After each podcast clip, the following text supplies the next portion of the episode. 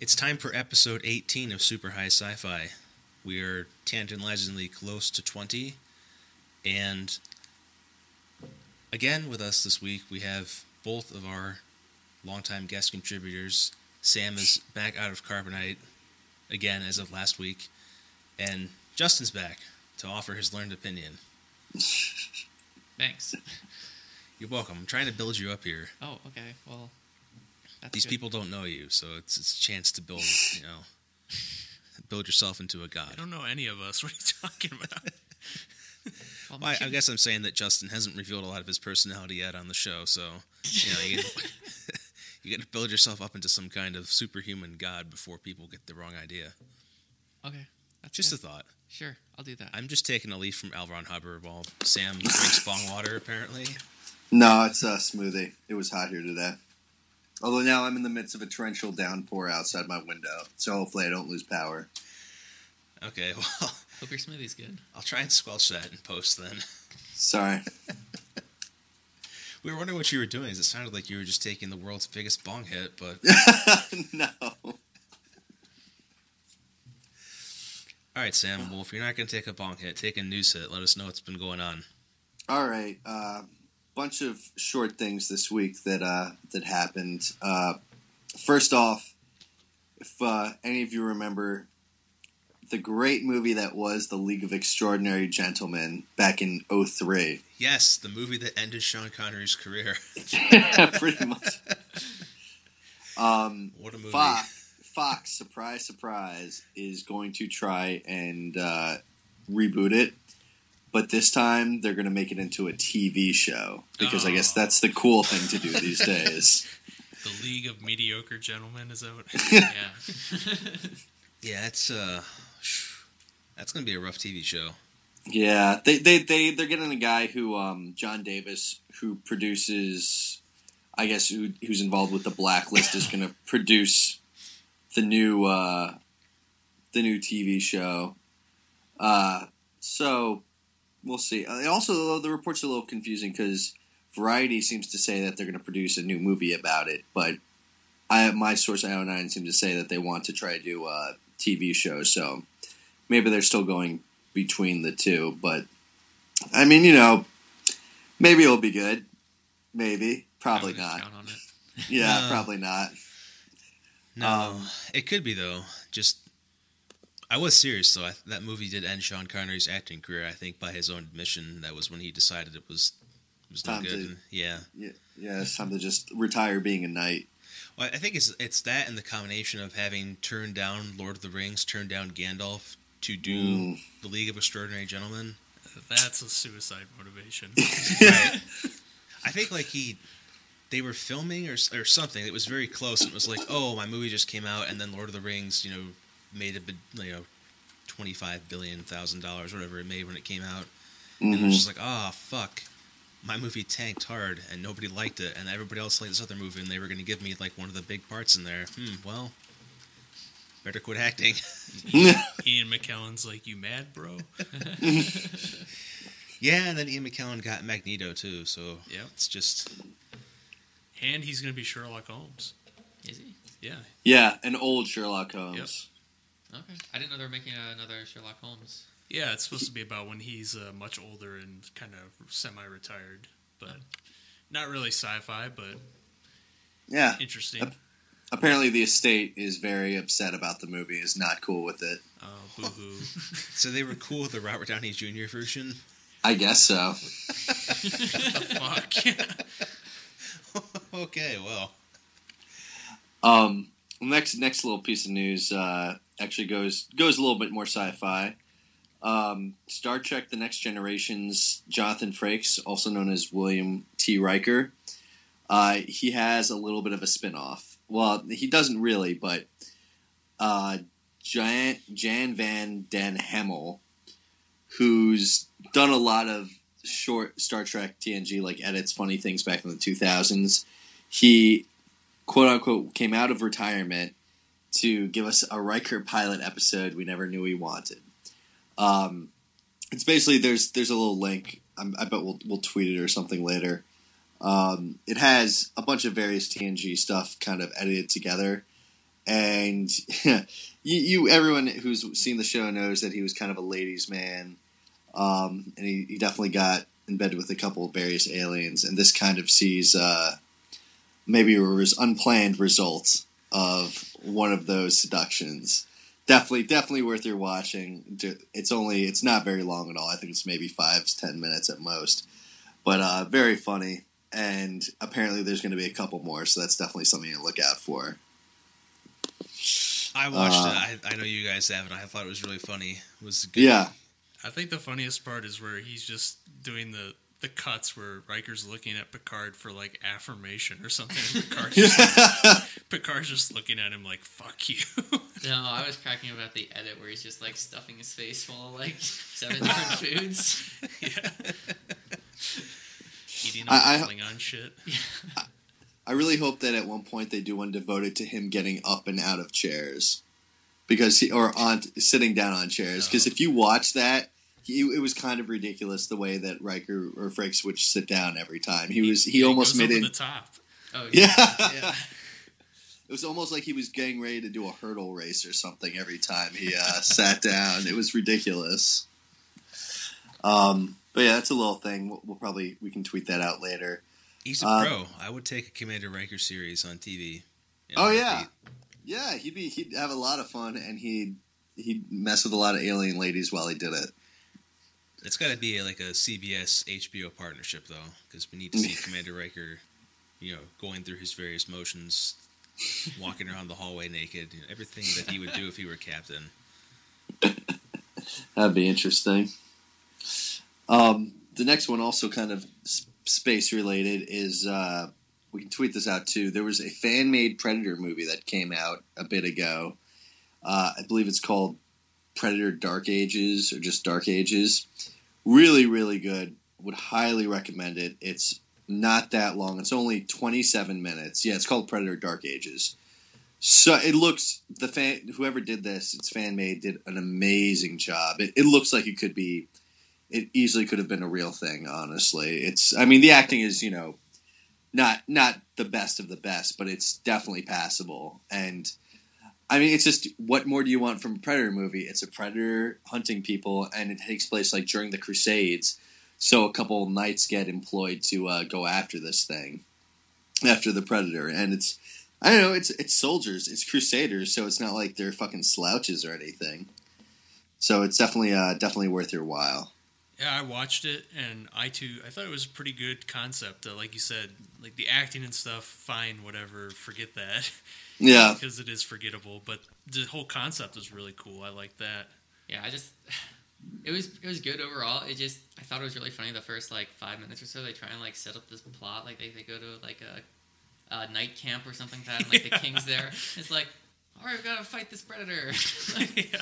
That's like the whole setup. It's like, okay, what's your problem, King? This would be a really great test bed, though. I think uh, if like some Hollywood execs saw this fan movie and say, "Hey, we'll buy this concept from you," and take it and like put a real budget behind it and make it into a real production, I think that would be a really cool, you know, way to take the Predator franchise, especially since we already know that the Predators have been hunting people on Earth for years and years, right? Because uh, yeah, Danny Glover gets the um, colonial era uh, pistol given to him by the Predator and Predator 2. So we know they've been there for hundreds of years doing their thing.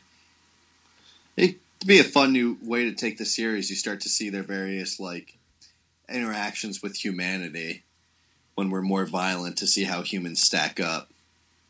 Yeah, that'd be actually pretty cool. At least like maybe a couple like you know hour long sort of mini series type thing. With the, Yeah, Yeah.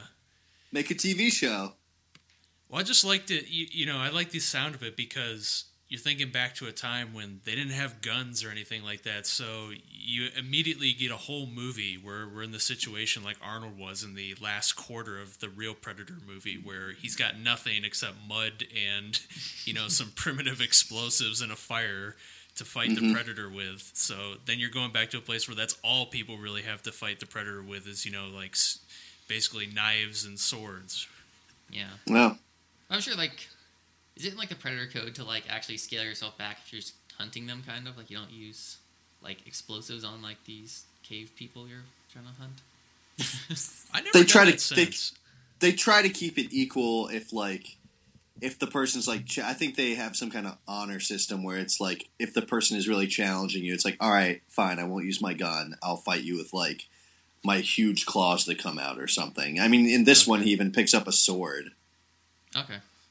Don't reveal So. too much there. yeah yeah well, well, i mean well he picks up a sword you know so you get a cool a little bit you get a little bit of a sword fight there with the predator Yeah, there were a lot of cool uh, medieval weapons that were sort of being showcased in that too, trying to yeah the predator. So yeah, I'd, I'd recommend seeing it if you haven't watched it yet.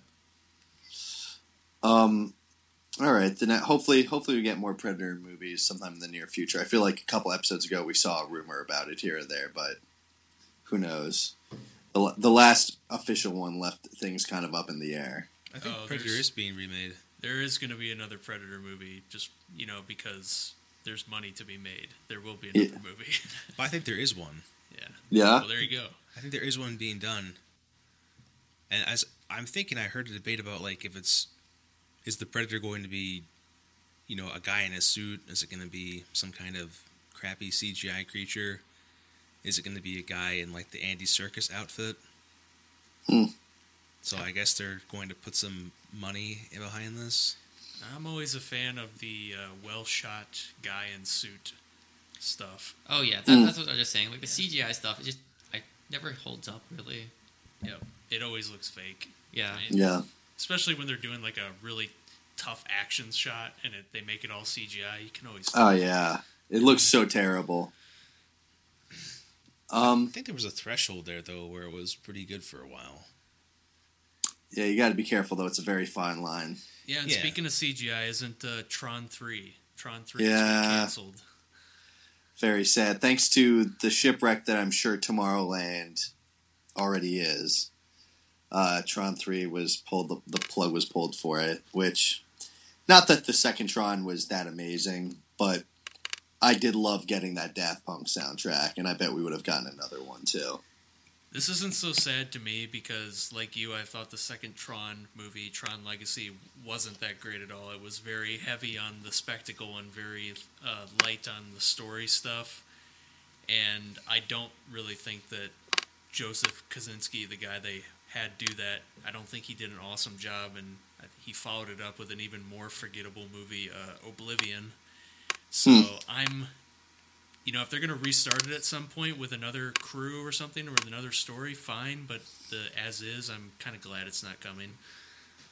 Well, they had that TV show too that kind of was supposed to be the in between the second and the third, and that made it all of like nine episodes before being taken off the air too. So I'm not that surprised. Wait, wait, wait. Yeah. Um, That is too bad. I actually really liked the second Tron movie. It was the story was meh, but I like seeing I like the soundtrack. I like seeing the um, light cycles, and I loved um seeing what's his face. I'm blanking on the actor's name. Jeff Um, Bridges. Thank you. I love seeing Jeff Bridges back in that role. He was he was great. One of the best parts about the movie. See, when Sam doesn't know the name, you got to feed him Jeff Daniels. Jeff Daniels, no. That would have been a hilarious movie. I mean, he even he even threw in some lines here and there, like, "Sam, you're you're really messing with my Zen thing." Like, you know, he just he was definitely did some uh, Easter eggs to the Big Lebowski here and there, which was awesome. I think that's That's his whole thing now. Like he is the Yeah. dude. He's embraced Yeah. that, hasn't he? Yeah, he he's is the a Zen master in real life. so. It's like the dude's been trapped in the computer program for twenty years. Yeah, he actually has a whole service where you can go online and like listen to. He has like uh, Om meditation tapes that he's recorded, and you can download them to like, put yourself to sleep or something. Uh, yeah, he really lives the life. I wonder if there's a bowling match one. Sounds of an alley. Yeah, Yeah, that would be actually pretty relaxing. I gotta say. Um, but uh, getting near the end of the news here too. Um, there was uh, the we've been talking about that series, The Expanse, for a while. Yeah, Um, there was some art. We talked about some art last uh, last week for it. It actually just a cool little article is. It actually started off as a role playing game. Um, But But it, it it was started online on a post to play forum. I think it was on uh it was on Reddit. And I mean, he did the guy who started. He would do a whole thing. He'd make a subreddit for each person's turn and everything. And they made like the people who were playing it kind of became the central characters of the story that I think that we're gonna see. So cool little thing. It was on IO9 if anyone's curious to read more about it. But it's uh it's definitely interesting that now it's becoming a TV show. well, a whole lot of shit gets on TV. But maybe we Yeah. can uh, we can cast some clear cell on that one and it all worked out. Uh, and, and the last cool thing is uh, Chinese game developer NetDragon Websoft spent $97 million to make its headquarters look like uh, one of the Star Trek ships. I'm not sure exactly which one this should would look like because when you look at it, the engines are pretty level with the saucer part, but it almost looks like there should be a. It almost looks like they could be below it, and it would be like the. Uh, I don't know. I don't know which model that would be considered. It But- looks like an upside down Voyager to me. It could be. Yeah, it could be an upside down Voyager, but it could also be uh, like the original one that we saw in Enterprise a little bit. If those if the engines are supposed to be like up higher. I think if you spent ninety-seven million dollars, you'd figure out which ship you want to look like more so. Well, I guess they had to accommodate all of the stuff they wanted to put up there, like the little deck on top. Mm, You can't get that with like the perfectly rounded Mm, yeah, yeah. ship outsides. it's pretty sweet though that someone really want to uh, really wanted to go all that way with their game company and be like, no, we're gonna look like a Star Trek shit. It's good for them. Glad Yeah, they took the initiative. a lot of money though. Yeah, seriously. Well, you know they got they like printed over there, so Oh, over there they do. Racist guy. no, you know what I mean. Oh, I'm sure you have a lot of black friends, Sam. That's, that's what you guys say next, right? Um, but that that about does it for the news this week. Uh, quite a few little things. Hopefully, we see more Predators soon, and more Riker. Hoping for the Riker. Hoping for the Riker, but uh, in previous news, as previous of a week ago, we said we were going to do some discussions about all of the uh, films in the Alien. I don't want to say franchise because it's kind of been expanded a little bit. The Aliens universe. Are you jacking off? Sam? No, sorry, I was just moving the uh, phone a little bit. So here we are. I guess we're gonna try out doing our first film discussion about uh, the first Alien film, actually, Alien. So, Justin, take it away.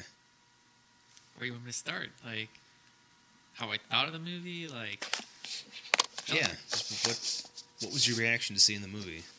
I was telling Grant earlier that um, I actually had forgotten a lot of the like cheesier aspects, or maybe it just like last time I saw it, I wasn't, I didn't really take in like the crappy special effects that were sometimes present. Like it, it just sort of surprised me. Like it held up really well until I saw some of the special effects, Yeah, like the dude's head just like being popped off.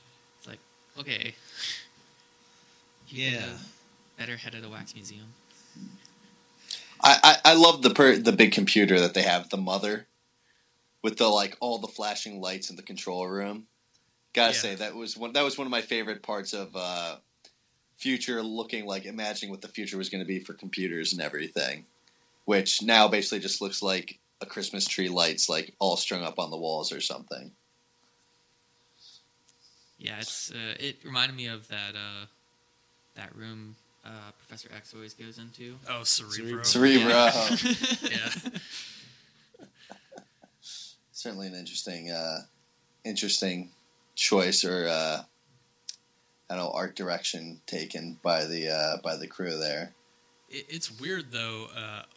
Like whenever I talk to people about that, they always make fun of that. That you know, like the way the computers look and everything. You know, because we are talking. This is what people thought in 1979 computers would look like. You know, 150 years from mm-hmm. then, right?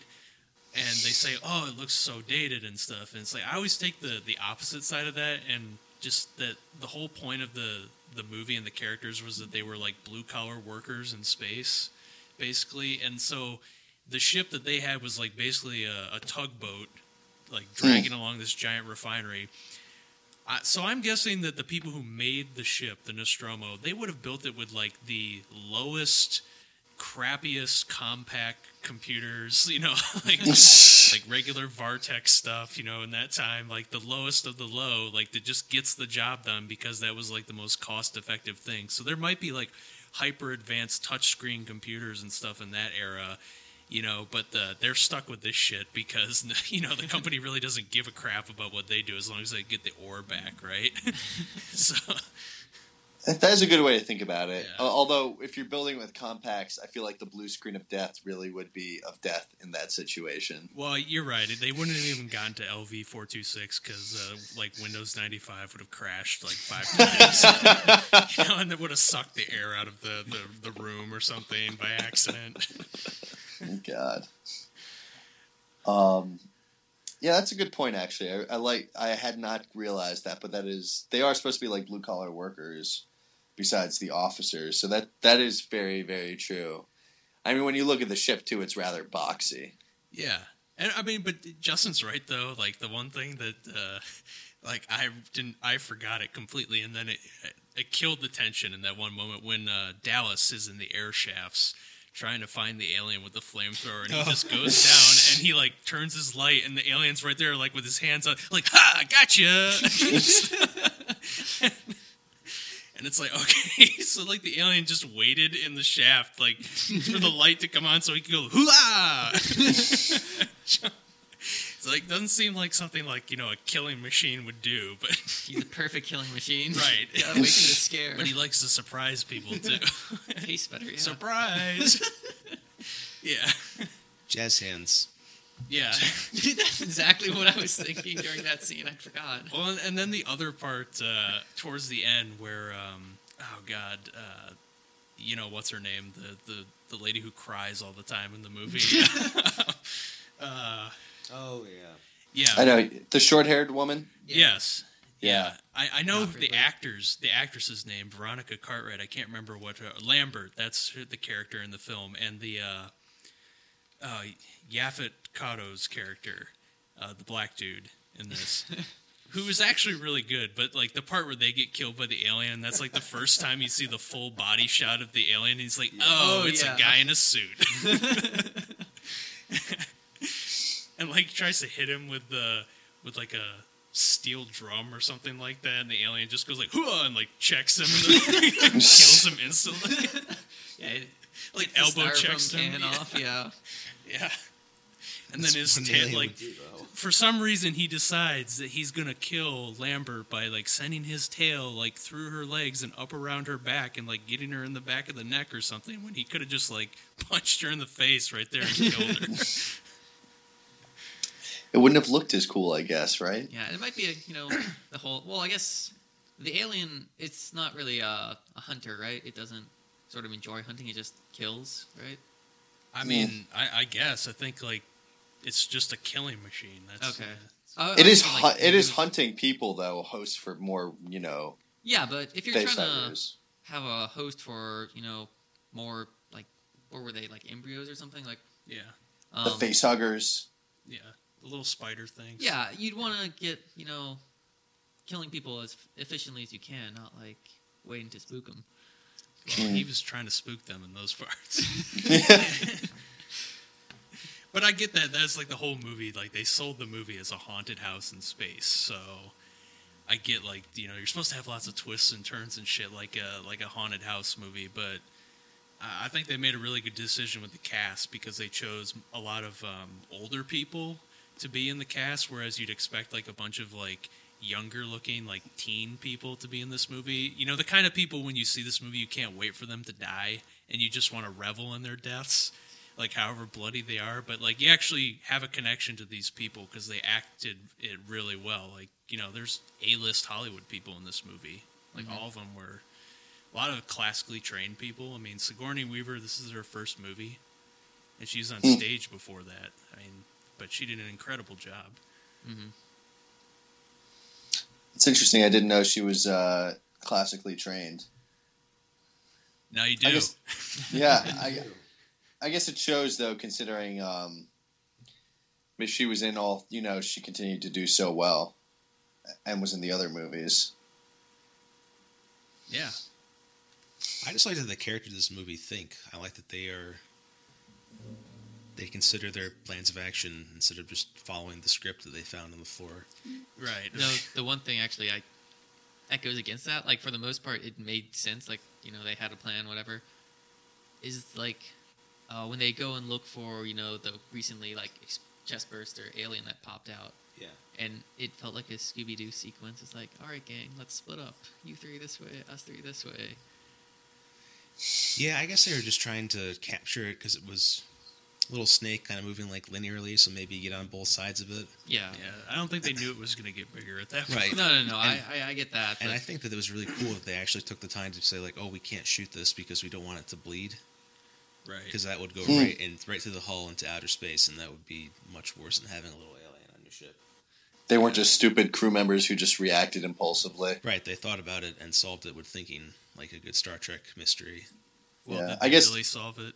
'Cause technically, they're all red shirts, right? uh, yeah, They did pretty well for red shirts.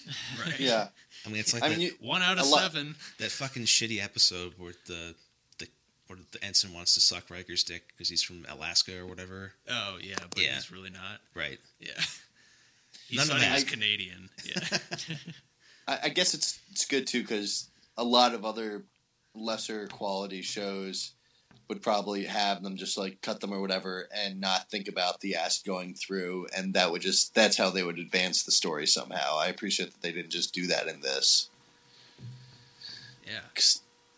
Yeah, that whole scene actually was set up pretty well because, I mean, generally when you see like, you know, a similar to thing like as it gets built on for, you see a hole happen. It's like, oh no, like it might go through the hole, but you don't really get that, like that they ran down to the different levels. You actually like got the sense like, okay, this is actually a serious issue, not just a hole in the floor type thing. yeah. And I like that too because you got a sense of like um, the scale of the ship, even though they were working. They were working on a pretty big set, but it's a it's still in relative terms a small set. I mean, they only had like a few corridors and stuff, but that scene really made it seem like oh, this is a huge ship. Even though it's only the little part that's attached to that giant like refinery thing with the spires on it, I mean that gave you a sense of that. Wow, there's tons of decks in this thing. This thing could really hide anywhere, or Mm. you know, we can't stop it once the acid gets through that, and we just better hope it doesn't get like below a certain deck. Mhm. Yeah,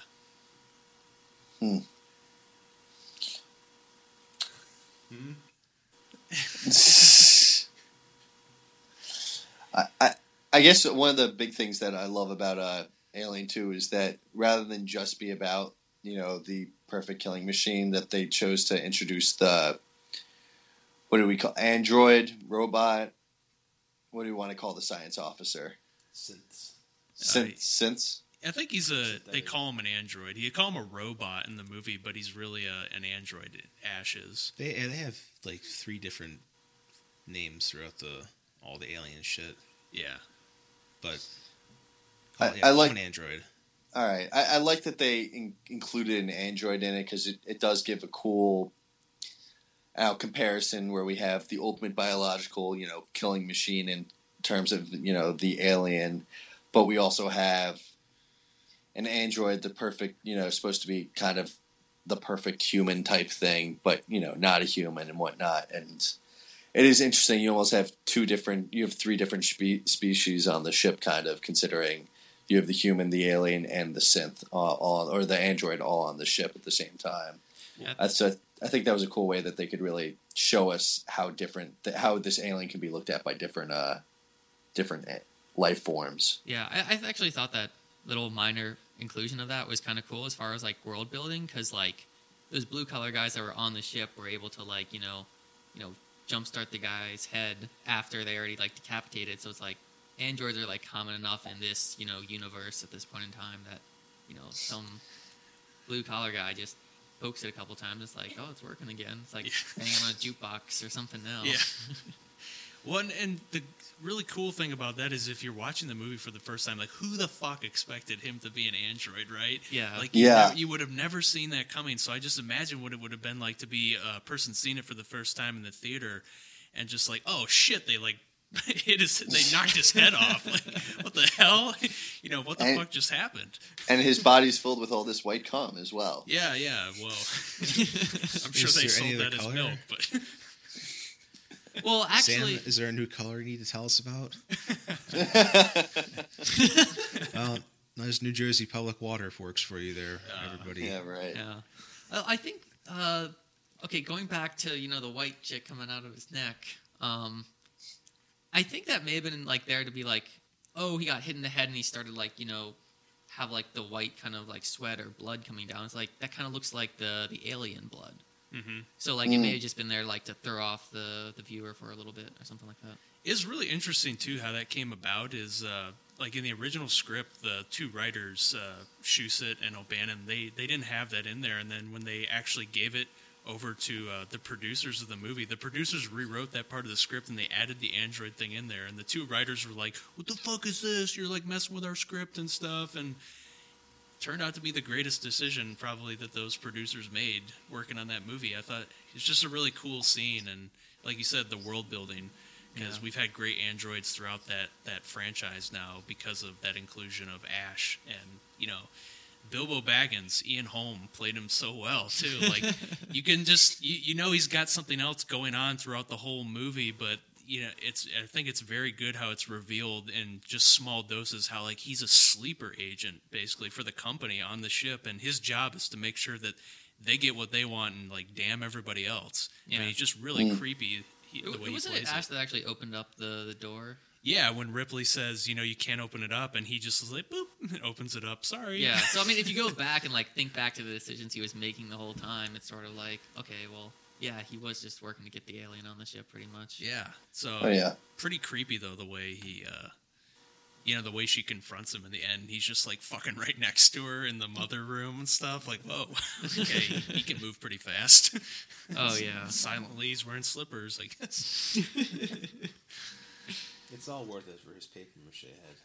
Oh yeah. Oh yeah, that was, that Oh, was with the smile, with the fucking weird smile, and then they flamethrower. it. No, it was just so funny. Like there were these like cuts, if you notice, like like you know they're messing with the head, like trying to like prop it up. It's like oh paper mache, paper mache, Yep, and then like it's real somebody head. like walks by the camera, like an arm passes over the camera. It's like oh there's the head. Yeah, and his head's it's a like real sticking dude. up through the set and everything. Yeah. It's a cool effect, but you're right. It's like, you know, the way they, they cut it. like, you Yeah. can totally tell. It's like it's just a really quick cut. Like either something goes by the screen or they like flip to Ripley for a second, like go back to it. It's like okay, what the fuck? yeah, but I mean, even, you know, they could have done it really cheesily, but they put such a level of attention to detail. Like, you even see, like, the little glass balls and stuff inside his neck and, like, the wiring and shit. I mean, they put a lot of thought into that. That's the stuff I, I really like in a movie. In a sci fi movie, too. You need that. And there's a lot of that don't have that. And it also, of course, gave a lot of uh, having him in there allowed for a whole lot of other android type beings in both the prequels and this and uh, actually I don't know.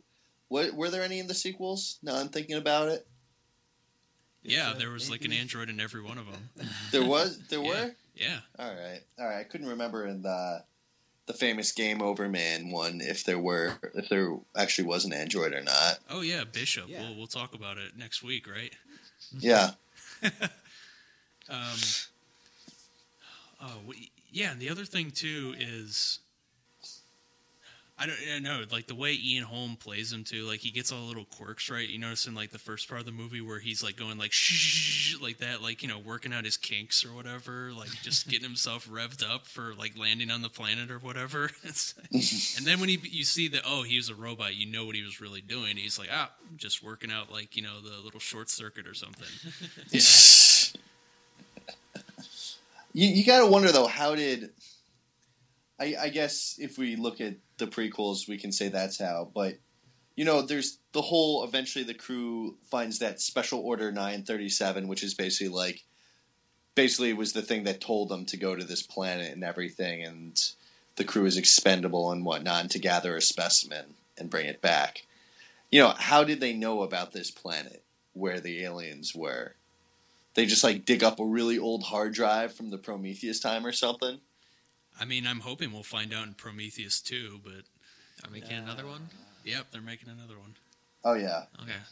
and they're going to the home of the engineers in it. They're gonna keep making them so you like it, Justin. They're just gonna keep making new ones until eventually you say, "I kind of like it." Hmm. Don't, that'll happen. I'm not gonna hold my breath. They're gonna Rid- keep rid- trying. Ridley's gonna keep making them until he's like, Justin, why won't you like me movie? You'll be the last person on earth who doesn't like them. Oh well. Yes, I will be. Uh. Oh, Wait, did Robert Orci write Prometheus? Is that what happened? No, it was Damon Lindelof. Yeah, I was Yeah. trying. I was thinking, playing Gas the Hack in my head. Right. You know that's a that's a warning sign. Yeah, it is a warning sign. Um, yeah, I don't know where they would get that information from. I I mean I really hope that they give that to us in some way in like the next Prometheus movie or the sequel after that. if there's going to be one, which there probably will be. Oh, everything has God. to be a trilogy now. yeah, oh, yeah. But uh, I am I. That's always like a you know a great mystery to me in the movie. It's like oh how they know about this place and just why do they want this thing right? And mm-hmm. so is it going to be a bioweapon or something? Like you know why the hell would you want to bring something like that back? And I, it's a good subplot, right? Yeah, I think that really was this movie was instrumental in introducing this idea of like the the evil mega corporation or something as like the the villain in a movie which you know in the 80s there's like tons of movies like that you know think about like RoboCop and stuff right mm-hmm. Yeah. yeah Which also, of course, had a reboot. Yep. Uh, we shall not talk about that yeah, I don't think I saw that one. Like, not even jokingly, I never even bothered to. yeah I saw it but I try to forget about it Did they make a reboot? yep What? No, just just keep on believing that they did. I think that's be- the best. I, I didn't hear about any of this. I didn't. I didn't know that. Hey, when's Duke Nukem Forever coming out, Clark? I'm not sure. You know, I think it's it's canceled. Never, it's never coming out. Oh, that's, They're never too releasing bad. it. That's what I I'm heard. sure it would be pretty good if it came out. It I probably would be really good. It would be awesome if they would make that. Just like I heard they made these other three Star Wars movies, Ugh. and I'm like, where's Mark Hamill? He's not in there, so he hasn't been born yet yo He's just a little uh, twinkle in the force. Yeah. so I'm interested to know from you guys since we all watched the movie, uh, kind of to get ourselves familiar with it again because I hadn't seen it in a while. I mean, what was your what was your favorite part? Your least favorite part? I, I enjoyed the whole part when they actually were kind of going down on the planet. Like, it, it, it just it, it's a good start of the movie because like you're not expecting anything to jump out at you, but you always feel that tension in the air. Like, oh man, something's gonna happen. I'm not sure when, but it feels like it could happen any point in time on the planet or once they get to the ship and all that. It just it left a good tension in the air. Since I, I hadn't seen this movie in probably like more than five years, maybe ten. So yeah. Jeez, that's a long time. Okay, I, I I never had a copy of Predator. I just saw or not Predator, Aliens. um, and I, I just saw it occasionally on Sci-Fi, like catching it on random reruns or something like that. So Yeah. So what was your least favorite part then? so at the end of the movie, was the alien just like sleeping in the little compartment? Yeah. In the alcove. Yeah, he was just fucking sleeping in there for whatever reason. That doesn't make any sense to me. Like, why would he like go off to like this weird little corner of the ship that's like an escape pod and just chill there and sleep? Like, he has a whole fucking refinery to sleep in, and he like chooses this little pod. Just coincidentally. Maybe he like, know he knows the refinery is gonna be blown up. Maybe. I don't think Probably. aliens possess like that sort of level of like planning, I guess, or I- I Maybe think it's just what they- instinct. Yeah, I think that's what they try to imply though when Ash is telling them like how you know it's like intelligence and stuff is only matched by how like angry and sh- shit it is. Uh, is that like somehow it instinctively knows that like the ship was going to be blown up or something, and it knew like the one place which would be the safest to hide on the ship in that event. I know, kind of. Yeah, you're you're they're extrapolating a lot, right? yeah. You, know, it's funny you say that's your um, least favorite moment because I gotta say that's besides the famous one with the uh, like the machinery, of course, where Ripley kind of pins the grabs the alien, which is I love because it's so iconic and everything. It's been used in a lot of parodies, but I kind of like that one where the alien was in the alcove, just because it's like, oh, you think she's safe and everything, and then all of a sudden it's like, oh fuck, the alien is still there. It's a nice little like subtle jump out moment because it doesn't jump out at her, but it's like, oh fuck, that thing is still here. What? How am I going to get out of this situation? Because she just blew up the whole refinery, so it's like, where can I go now? I can't escape Yeah. this ship. It was There's- just a gonna come setup with that me. the alien was sleeping just on the escape pod, and it hadn't really been set up beforehand that the alien ever sleeps. So just like Yeah. it, it felt was very like out of the blue, like oh, okay. But I mean, after just the setup, I didn't like, but the actual scene of like her trying to get the spacesuit on like silently and you know open up the hatch was kind of it was a cool scene. yeah. I totally agree with that. Like, if you can suspend the, or I mean, if you can forgive the lapse in logic Yeah, in the whole alien sleeping thing, then the scene, the tension really works, and you know, you actually find yourself. That's how, like, I find myself in this movie in a lot of sequences. You just kind of slip into it, like you don't realize you're watching it mm-hmm. because the tension is so good. Like in those last ten minutes before she blows up the ship, where she's like running down the corridor back and forth and like trying to turn off the self destruct and and stuff. Like you don't know, like, oh, is it gonna fucking jump out and like you know gash her like like anywhere. I always thought it was funny when um, the amount of like steam and all that that like took place between like okay, it's like operating normally. It's like okay, self destruct active, like disable the cooling towers. It's like okay, we need to put steam everywhere now. Like Yeah, smoke, smoke, smoke. You gotta hide the alien. Uh, no, I mean I understand that's why they probably put it in artistically, but like. It's a suspendedly thing, like, oh, things are blowing up, everything's flashing. Like, yeah, okay. I agree. I feel like you're just gonna blow up a ship. It's like, okay, well, you got five minutes. Figure it out. Peace. Yeah, I'm not gonna remind you every three. Well, she had to go back because she forgot the cat. Remember? Yeah. yeah, Turned into a cra- crazy cat lady after the movie. but I guess you know that was like the only thing she had to hold on to really at that point. So, Yeah, what about you, Clark? My favorite moment, um, I like when the alien pops out, the chest burster thing. so I I like that moment, but before I had seen Alien originally, I think I saw Spaceballs prior to that. So just when I saw, you know, the chest burster pop out when I first saw Aliens, I was just thinking back to Spaceballs when it like starts singing and dancing like the little frog, the WB frog. so Fucking frog. Well, I love I- that. Go ahead, Sam. I definitely actually it's funny. I before I saw Alien, I definitely saw another parody of it as well. I don't remember what it was from, but I, I also it wasn't as much of a jump out because I had seen some other parody of that moment as well. So it was uh, it wasn't as crazy for me either. Mm-hmm. I like I like the scene though because of the way they did it and that it, it worked so well because the whole cast knew that something was going to come out of his chest but they didn't know that like they were going to put all these blood packs and stuff in Oh, there and like shoot out like all this blood and shit. So when that comes out and like everybody gets sprayed with blood and stuff uh like their act, their reactions are all genuine and they just captured all that in camera. So they like totally exploited uh what's her name veronica cartwright because she was like fucking crying and like hysterical and all this blood all over her face. It's like that was really how she was reacting. They're like oh this is great. Get it on camera. Yeah and I mean that's why it worked because you know like they are actually really shocked that like his chest just exploded in all this blood That's some James Cameron shit Yeah. right there. Right, and it's like manipulating the actors to get what you want out of them. I think it's brilliant. I just like that whole scene. Yeah. For all those reasons, I think it's great. Well, just uh, John Hurt really played it up very well, where he's just like, "Ah!" like on the table. The scene that I could, I don't really like is uh, the paper mache head thing.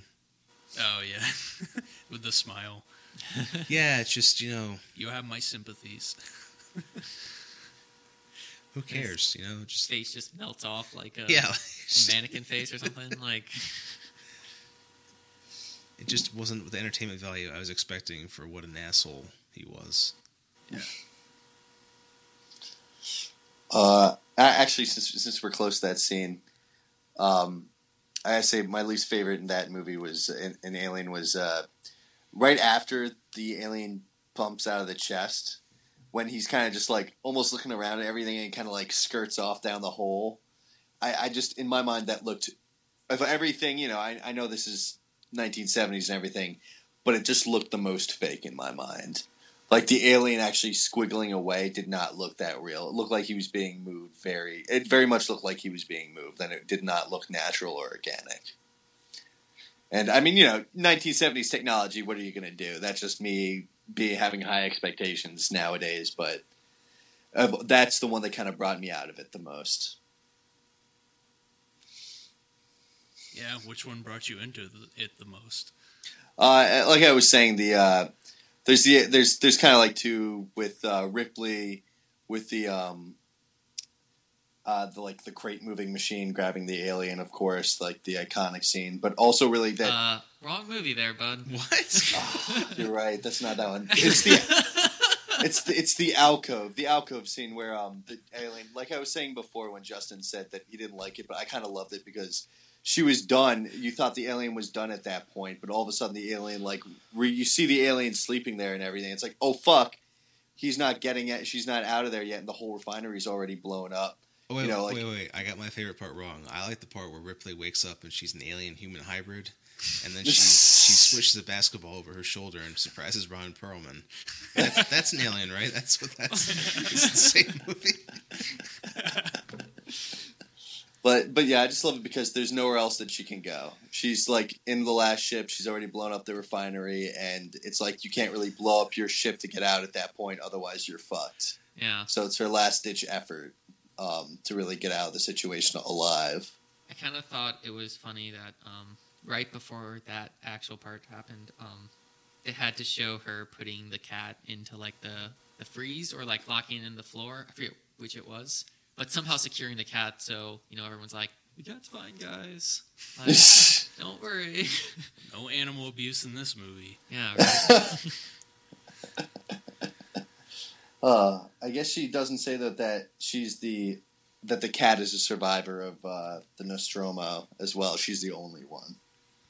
The I just hate count. that cat. I hate it so much. I really like the part in Alien versus Predator 2 when you are the alien and you have to eat the cat. I like that Yeah. part a lot. Although it's funny though, in the original script for the movie, the cat is listed as a member of the crew. it's true. no way. Now Yeah. that would have been cool Yeah, if when- the cat were talking, a talking cat. Uh, well, you know, he does cat get is- the one guy killed though. The cat like Yeah, runs into the oh yeah. the you know the room with the hanging chains and stuff, and uh, Harry Dean Stanton he's killed because he went looking for the fucking cat, and the cat won't cooperate. No, it was no. The cat actually had like an evil look on its face when it like had like the yeah, the shadows going close over up it. on the cat. He's like, ah. Yeah, it looked like the cat was like a scheming madman. Like, yes, yes. Actually, in rid of another that version of the script, the cat is the secondary android that is also there to support the science officer, I guess, to get the specimen on board. Really, and You're just making that Yeah, up? no, I'm like, are you guessing right now? Like, Maybe they knock his head off too, and just watch it flop around. that's the final scene in that script. Yeah. Like, Ripley has the cat like petting it, and it's like, ah!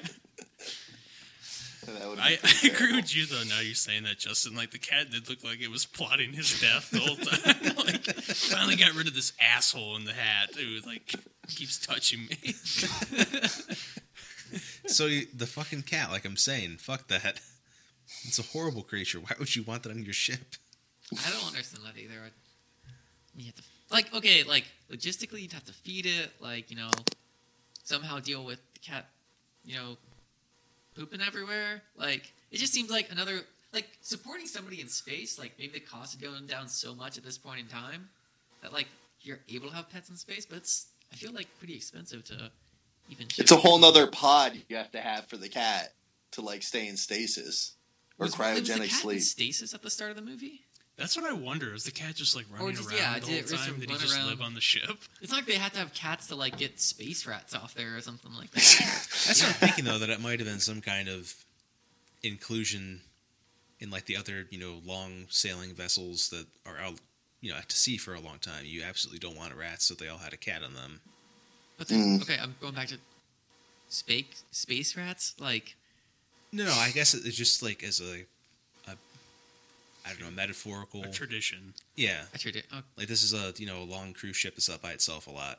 it should have its own little cat's eye stasis pod because Maybe maybe they know how much it sucks being out there for like however long they're out there doing this shitty job. They they have to bring a therapy cat with them. You know, yeah. Yeah. I was saying that facetiously, but Well, no, no, no. Like, okay, so I It was a I long thought trip. about this. Oh, like when I saw it the other day, I was trying to remember what it was when um the first guy that was killed was at Dallas. who oh, who was the first guy who was killed? Uh, oh, John Hurt, first guy to die.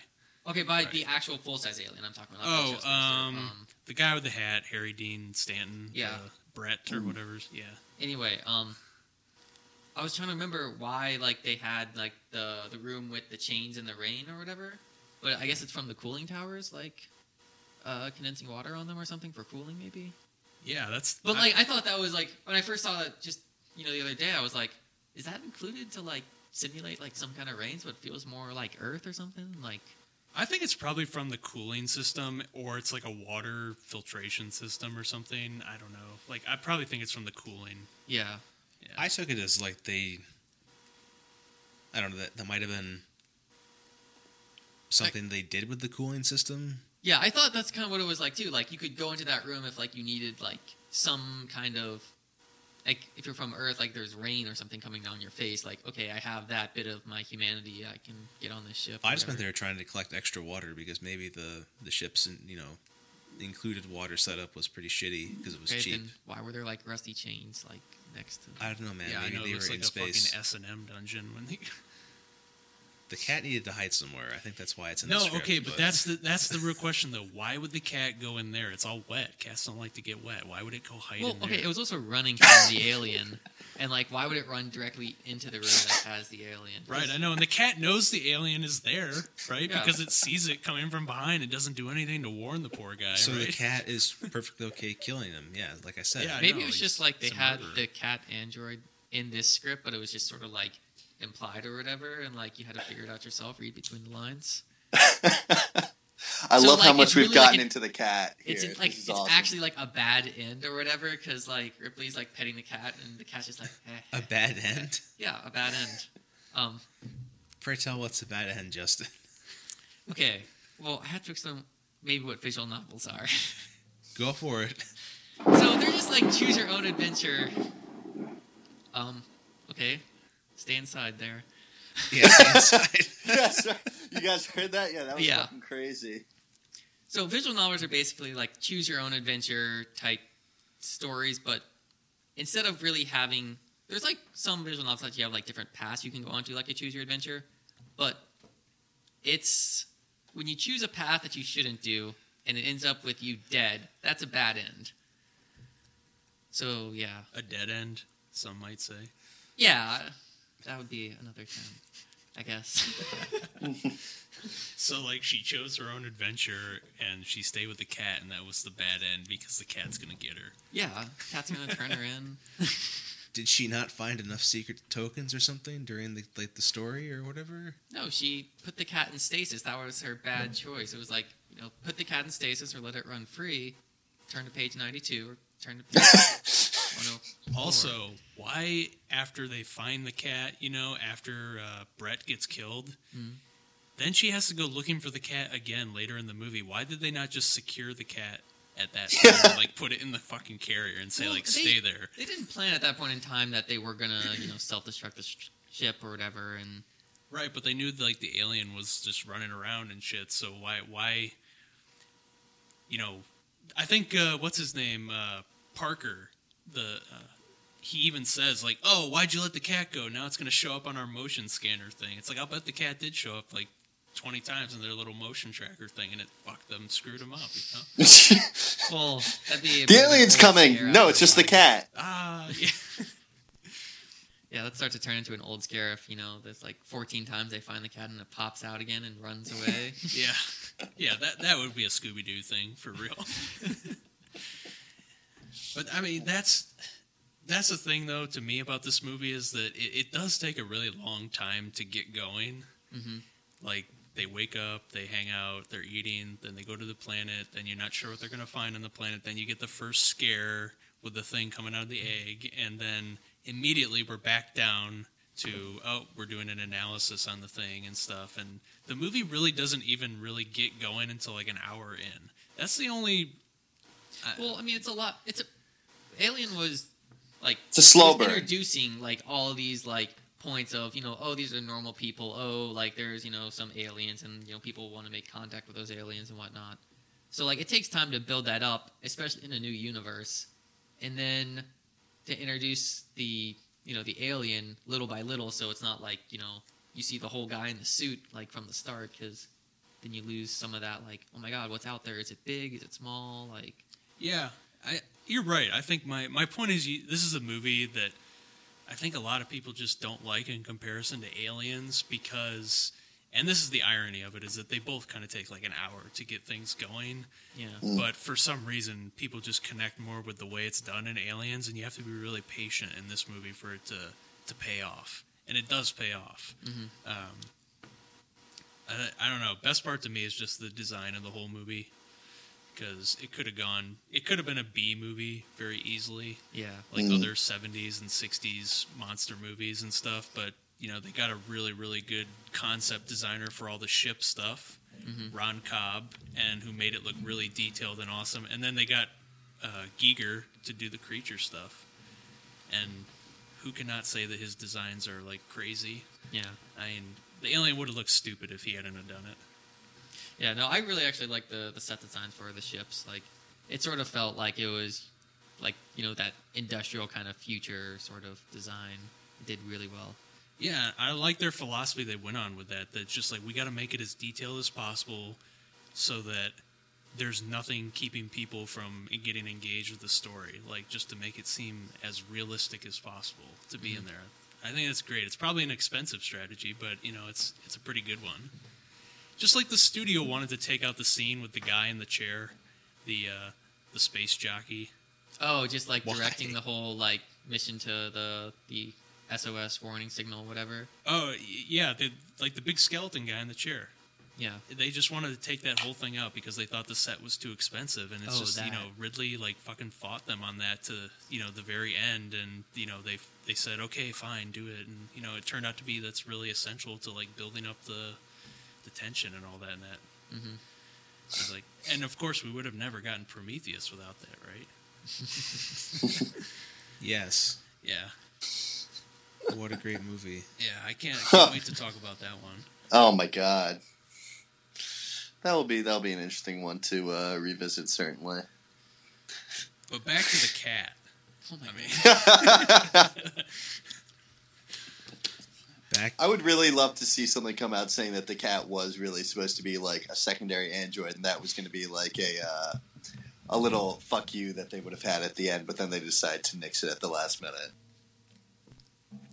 yeah so back to the cat Back to the cat. The fucking cat. I mean, like, do you think that like he was running around the ship the whole time, and like the alien was tracking the cat, and the cat was leading the alien around, and like just wherever the alien kills somebody, the cat's like been there or something, and, he's just like confusing people and getting the like when Dallas is in the air shaft, do you think the cat was also in there too, Leading the the alien.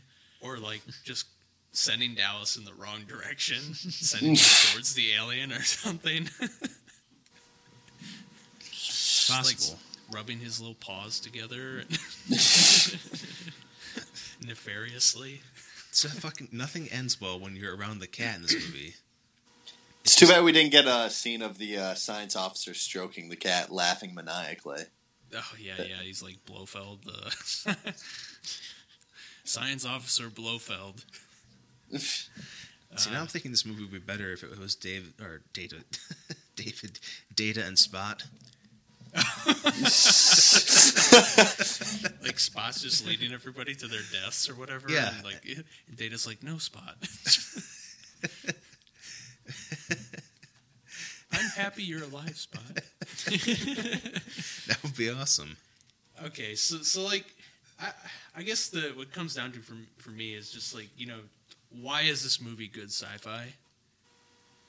Like, what is that's the question I'm I'm posing.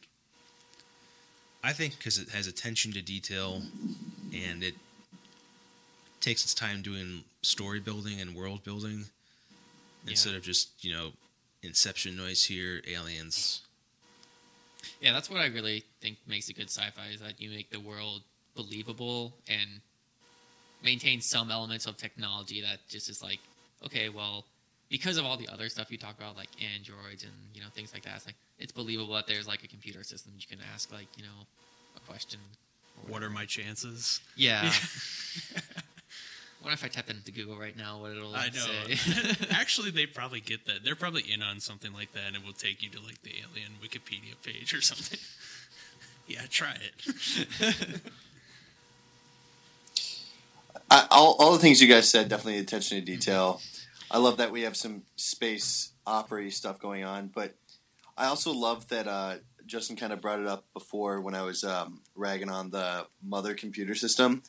Is that this isn't like top of the line people or anything, or like you know top of the field company or whatever. This is like blue collar people, normal people, and this is like almost like a day in the life of someone in the future just doing some kind of menial job, but we can still have science fictiony stuff happen to them. So that way, it almost makes the audience, an audience member, maybe more able to relate to these people because it's not like they're rocket scientists or anything. I mean, they're still, I guess, much smarter because they can operate all this stuff and they can bring the paper mache head back to life, but. They they're still you know they're supposed to be more relatable and I think they are a bit more relatable because they have this kind of menial job.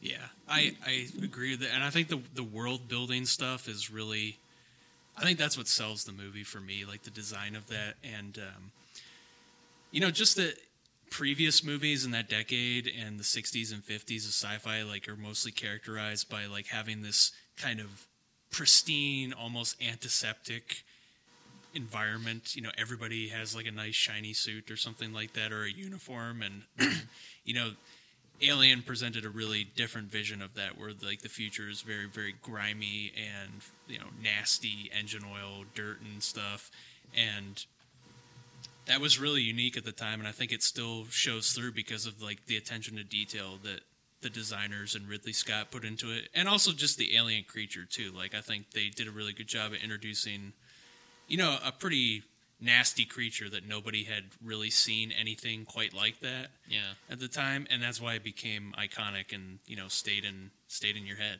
So So I was just thinking, um, I know Ridley Scott did Blade Runner as well, and it's had this same sort of like gritty kind of future uh, feel. I was trying to remember which one came first. And I was, I was trying to think of any other ones that actually had that sort of grimy future at that point in time. so I think uh, Alien was first, and then like Blade Runner was in '82. But yeah, they had the kind of grimy, more realistic future. Um, That's kind of depressing if you say it, that's the realistic future. well, just that you know, like I don't expect the future to be like everything is like made by Apple. You Yeah. know, you know, uh, like JJ Trek. Right. Um, but I'm trying to think now. That's a really good question. Like, what other movies kind of portray that hmm kind of uh, dirty future? Brazil, but that was much later. Yeah.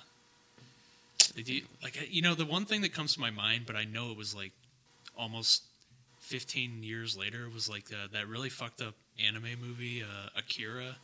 You Oh, remember yeah. that? No, I I saw Akira. Yeah. Um, like the look of that movie kind of made me feel like Blade Runner and Mhm. Alien a little bit. But that was like so much later too. I'm Mhm. trying to think like contemporary. The one that it's it's definitely later in my mind. It, it wasn't as grimy, but it was certainly like dark. Um, Gattaca, a little bit. I know I know it wasn't like trash in the streets and shit, but it was certainly like dark and like oh man, like I mean, because I mean you know with the situation with people being modified and everything and designer babies and the rest of the people being shit out of luck. Gattaca, when that comes to my mind, I think sepia tone. Like that's what the whole movie looks like is a sepia tone photograph. You know, like the way they Mhm. shot it. It really does. Yeah. I guess. I'm trying to think of another one then. I mean, they have. There's like a lot of those '80s um, like space movies and stuff. Like we talked about uh, Outland Yep. a couple weeks ago. I think it was yeah, a couple weeks ago, and uh, like the the design in that movie is really gritty. Like they're on this like Jupiter moon colony for mining, and it looks pretty crappy, you know. But I think yeah, Aliens. I think that's probably why it stuck. Just like the way they made everything was pretty unique. Just like even like the way the doors Yeah. were and the way they opened and the noises they made and stuff like that. I mean, that was all like the.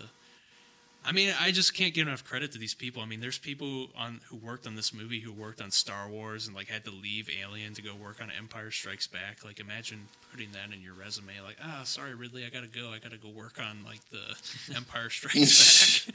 yeah, no big deal. hmm. Yep. All good until Joss Whedon got his hands on it. We will talk about that in, in much Yeah, detail. Yeah, Joss Whedon and Ron Perlman team up to give you like a cheesy one-liner fest. Yeah, you may think he's a, a god now, but uh, he, he sure fucked up at least once.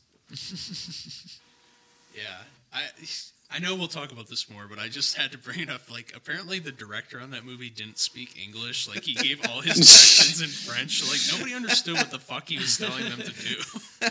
Oh my god. That's perfect. He's got the overly witty script combined with the director who can't really talk to the cast. Yeah. That explains everything. So back to the cat.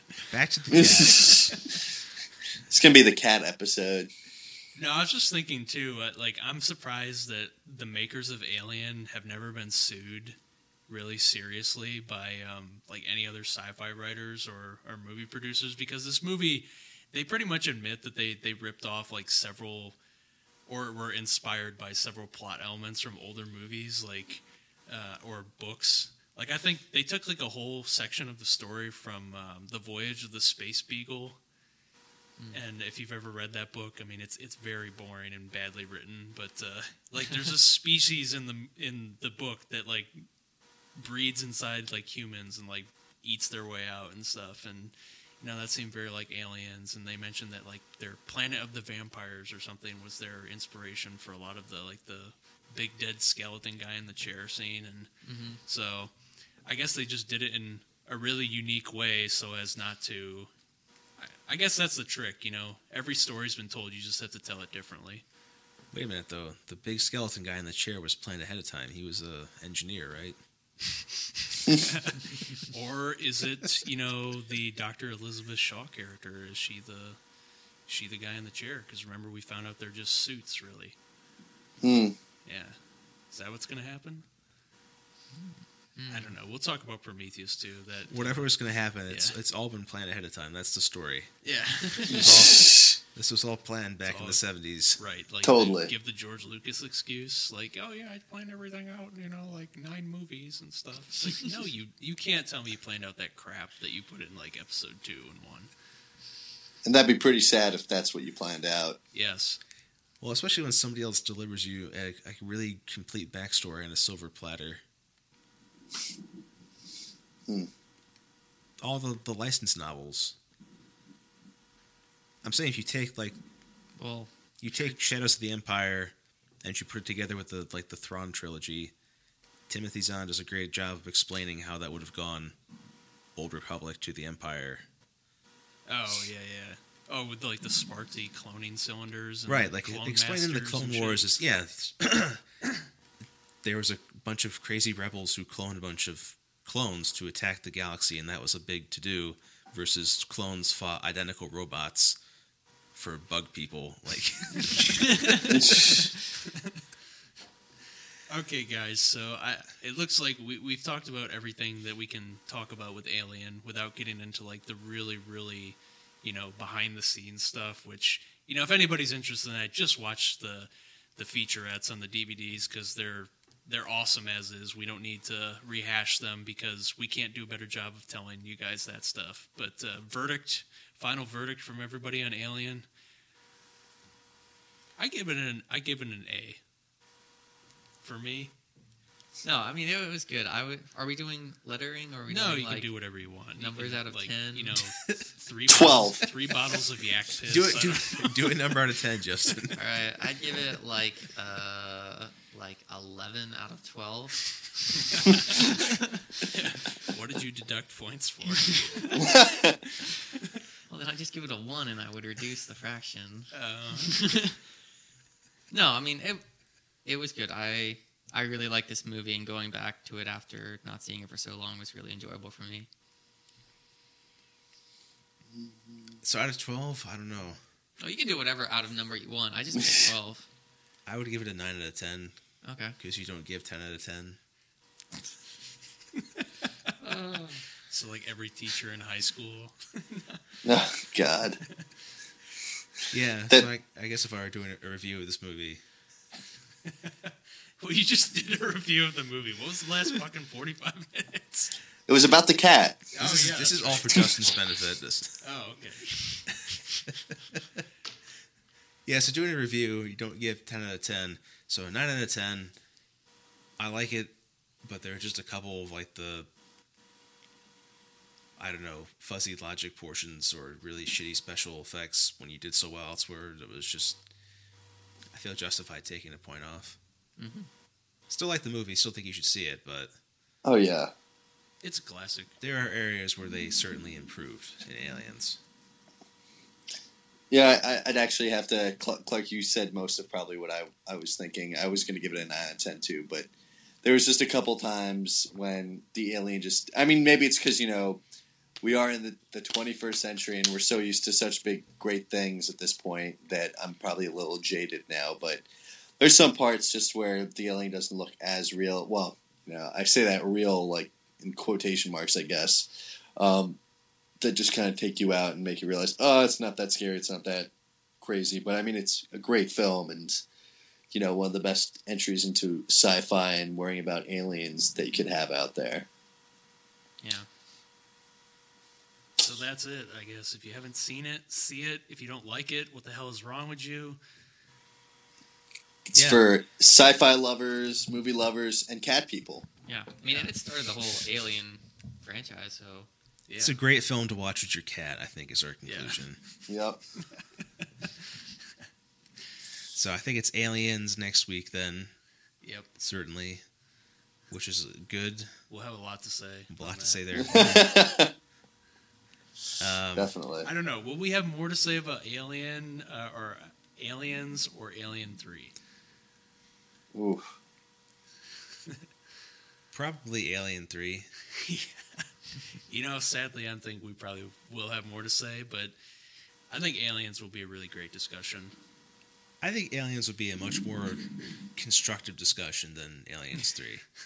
so I've never seen Aliens three, but maybe. Well, I'm being forced to, so uh, Yeah, so go ahead and get yourself ready on that one. great. Really enjoy yourself there. Yeah, Uh, watch Sam, that one high. thanks for joining us. Of course. Justin, thanks for joining us. Yeah, anytime. Myself, thank you. Grant, Always. thanks. You're welcome. Well, now, Sam, you, you just made it weird. So we're going to have to end the podcast before it gets any weirder. All we'll right. be back next week to discuss aliens.